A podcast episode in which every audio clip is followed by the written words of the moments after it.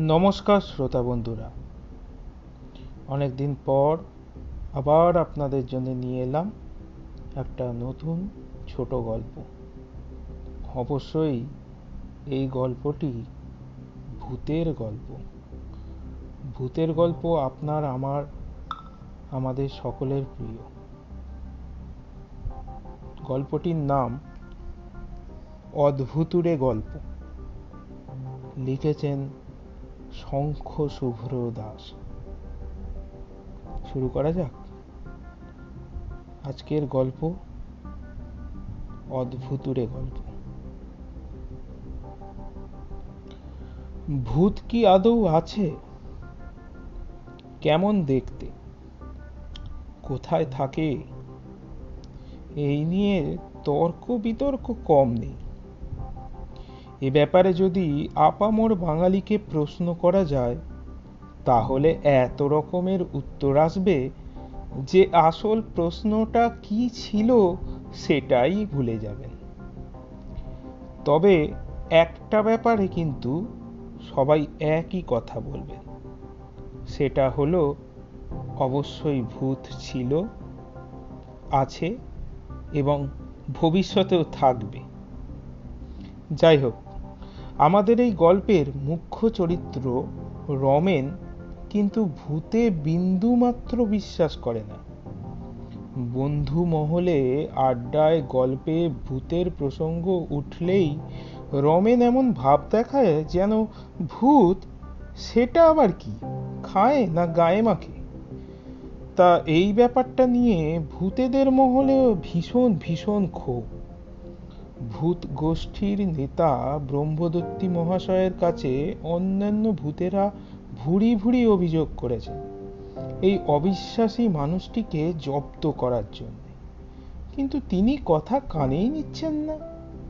এই তো সেবার তেঁতুলতলার মিটিংয়ে তো এই নিয়ে হুলুস থুলুস কাণ্ড বেঁধে গেল। যমজ মামদো ভাইয়েরা তো সভাপতিকে ঘেরাও করে প্রায়। এভাবে চলতে থাকলে তো আমাদের সমাজেই অস্তিত্ব লোপ পাবে। এমনিতেই বসবাস করার জায়গা দিন দিন কমে যাচ্ছে, তার উপরে মানুষের মন থেকে যদি আমরা মুছে যাই, তাহলে বউ বাচ্চা নিয়ে কোথায় গিয়ে দাঁড়াবো বলতে পারেন? দু একজন প্রবীণ ভূত ছাড়া প্রায় সকলেই মামদো ভাইদের সাথে একমত। হাত কাটা মেছো তো আবার ব্রহ্মদত্তী মশাইকে কটু কথা বলেই ফেলল সকলের সামনে। সেই নিয়ে সভা প্রায় ভণ্ডুল হতে বসে আর শেষমেশ সভায় ঠিক হয় রমেনকে যোগ্য জবাব দেওয়া হবে। সভাপতি বলুক আর না বলুক, এইভাবে বেশি দিন চুপ করে থাকা যায় না। এভাবে চললে গোষ্ঠীদ্বন্দ্ব লেগে যেতে বাধ্য। তাই ভোটাভুটি করে তরতাজা যুবক দেওভূতকে সেই দায়িত্ব দেওয়া হলো রমেনের ওপর নজরদারি করার জন্য। ভালো ইন্টেলিজেন্স হাতে না থাকলে শত্রুপক্ষকে আজকাল আক্রমণ করা অত সহজ ব্যাপার নয়। মানুষগুলো আজকাল অনেক আধুনিক হয়ে গেছে। প্রত্যেকের হাতেই এখন মোবাইল বিপদে পড়লেই সঙ্গে সঙ্গে কল করে দেবে। রাস্তায় রাস্তায় ত্রিফলা বাতি লাগিয়েছে। রাত দুটো অবধি বেশিরভাগ ঘরেই লোকেরা জেগে সিনেমা দেখে, না হলে নেট ঘাঁটে। নিশুতি রাত এখন শহরে বা মফস্বলে তো একেবারে অতীত। আর রমেনদা তো মফস্বলেই থাকে। তাই জব্দ করার জব্বর একটা প্ল্যান দরকার। আর সবার আগে দরকার রমেন সম্বন্ধে যাবতীয় তথ্য। দেওকে ঠিক এক সপ্তাহ সময় দেওয়া হলো সব তথ্য সংগ্রহের জন্য। রমেন কোথায় কাজ করে?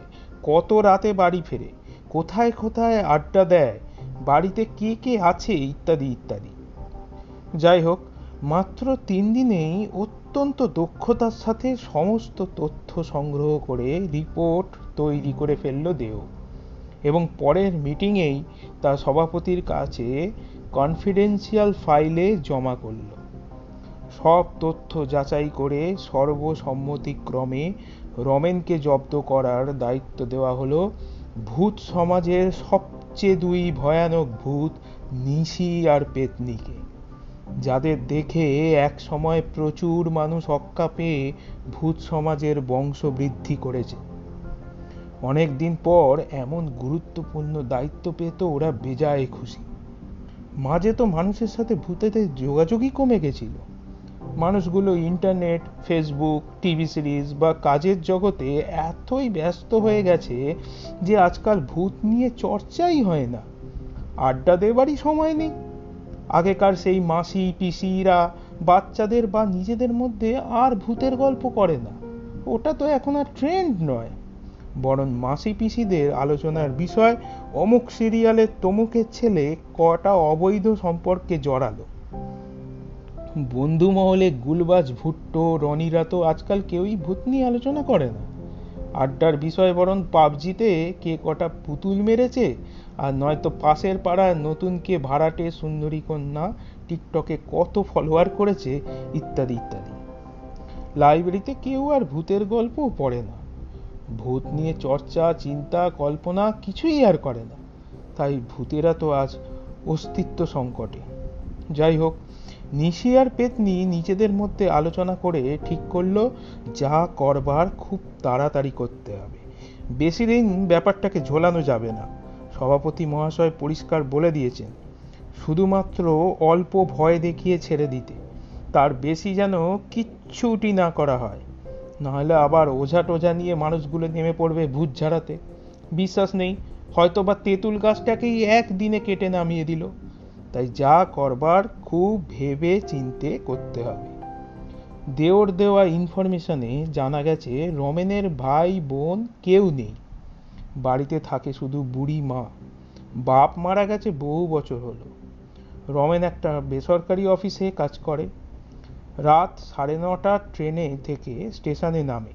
তারপর পায়ে হেঁটে স্টেশন থেকে বাড়ি ফেরে। সাইকেল নেয় না, কারণ গ্যারেজ নটার সময় বন্ধ হয়ে যায়। রবিবার অবশ্য ওর অফিস ছুটি। ওই দিন সারাদিন ক্লাবে আড্ডা মারে, তাই যা করবার কাজের দিনেই করতে হবে।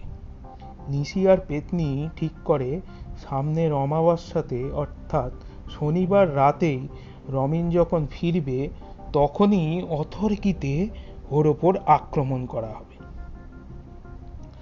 দেখতে দেখতে এসে গেল ডি ডে। সন্ধে সাতটা থেকেই নিশি আর পেতনি ঘাঁটি গেড়েছে ব্যানার্জি পাড়ার রাস্তার ধারে বিশাল নিম গাছটার উপর। প্ল্যান পুরো জলের মতো ছকে নিয়েছে। দুদিন রিহার্সালও করে নিয়েছে ওরা এর মধ্যে।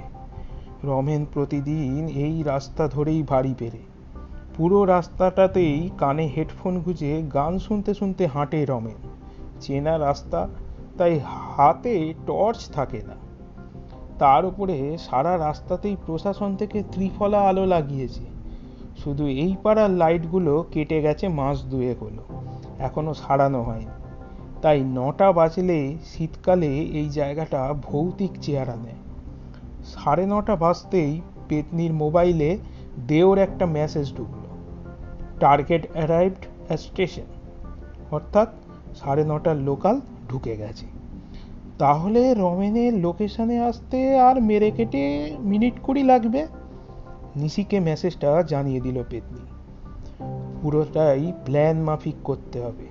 না হলে ভূত সমাজে তাদের মুখ পুড়বে। তাদের উপর অনেক বড় দায়িত্ব দিয়েছেন সভাপতি মহাজন। ঘন ঘন ঘড়ি দেখে পেতনি। আর মাত্র কয়েক মিনিট। তারপরেই রমেন ঢুকে পড়বে এই পাড়ায়। কিন্তু দশটা প্রায় বাঁচতে চলল। রমেন গেল কোথায়? খুব বেশি তো এদিক ওদিক হয় না রমেনের এই সময়। দেওর তো ঠিক সময়ই জানিয়ে দিয়েছে, আর ওর ইনফরমেশন তো অব্যর্থ। মুখ চাওয়াচাই করে পেতনি আর নিশি। ঠিক সেই সময় ওদের চোখ যায় রাস্তার মোড়ে। যাক বাবা, ওই তো রমেন। মিনিট পনেরো লেট হবে হবে নাই বা কেন? যা ঠান্ডা পড়েছে এত তাড়াতাড়ি হাঁটা যায় নাকি? ভূতেরাই পারে না তো মানুষ। রমেনকে দেখতে পেয়েই প্ল্যান মাফিক নিশি শুরু করল একটা তীক্ষ্ণ, ভয়ঙ্কর সুরে গান। সেই গান শুনে সম্মোহিত হয়নি এমন মানুষ ভূ ভারতে নেই। যা প্ল্যান ছিল ঠিক তাই। রমেনের হাঁটার গতি আস্তে আস্তে কমতে লাগল। খেলা জমে গেছে। যাবি কোথায় বাঁচাতম? ভূত বলে কিছু নেই না? খুব বুক ঠুকে বড়াই করতিস। ভূত সমাজকে অপমান? এবার বোঝ ঠেলা। পেতনি নিজের মনেই খিলখিলিয়ে হে ওঠে। বেটা ছেলের এতক্ষণে নিশ্চয়ই ঘোল লেগে গেছে। অন্যদিন যে পাড়াটা পেরোতে রমেনের পাঁচ মিনিট লাগতো না, সেটা আজ সে পেরোতেই পারছে না যেন। প্রচণ্ড ঠান্ডায় রমেনের পরনে যথারীতি মাথায় মাফলার আর গায়ে ফুল হাতা ফুল হাতা সোয়েটার। এক পা এক পা করে রমেন এগিয়ে আসছে নিম গাছটা, গাছটার কাছে। পাশের ডাল থেকে নিশি তার ভয়ঙ্কর সুর আরও তীক্ষ্ণ করেই চলেছে। এবার পেতনির পালা। রমেন যেই নিম গাছটার ঠিক তলায় অমনি ঠিক তক্ষুনি পেতনি সোজা নিম গাছের মগ ডাল থেকে এক লাফে রাস্তায় নেমে রমেনকে জড়িয়ে ধরল।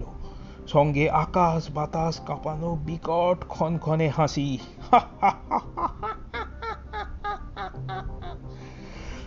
ঘটনার অথরকিতে রমেন পড়ে গেছে মাটিতে। তার হেডফোন দুটো মাফলার থেকে বেরিয়ে গিয়ে মাটিতে লুটোপুটি খাচ্ছে। কিন্তু এ কি? রমেন মাটিতেই পড়ে আছে কেন? এত তাড়াতাড়ি তো ভিমরি খাবে না বীর পুরুষ? পেতনিয়া নিশি গিয়ে রমেনকে নাড়া দিল। না, শরীরে তো কোনো সার নেই তার। কাঁধটাকে ধরে ঝাঁকাতেই মাফলারটা একদিকে কাত হয়ে চুপসে গেল।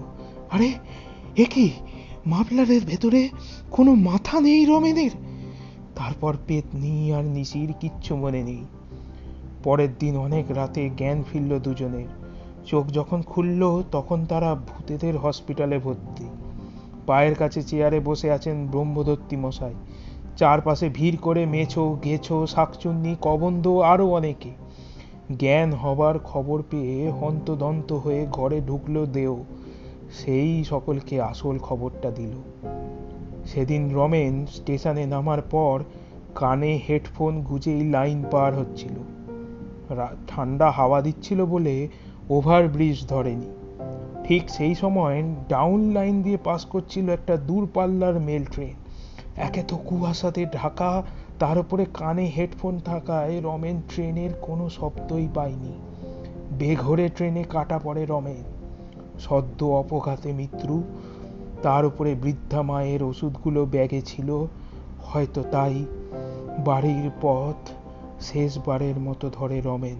থুড়ি রমেনের প্রেতাত্মা।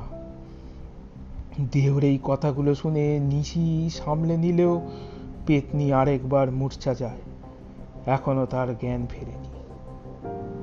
ধন্যবাদ বন্ধুরা। কেমন লাগল গল্পটা অবশ্যই জানিও। আর তোমাদের জন্য আমি আরও গল্প নিয়ে হাজির হব।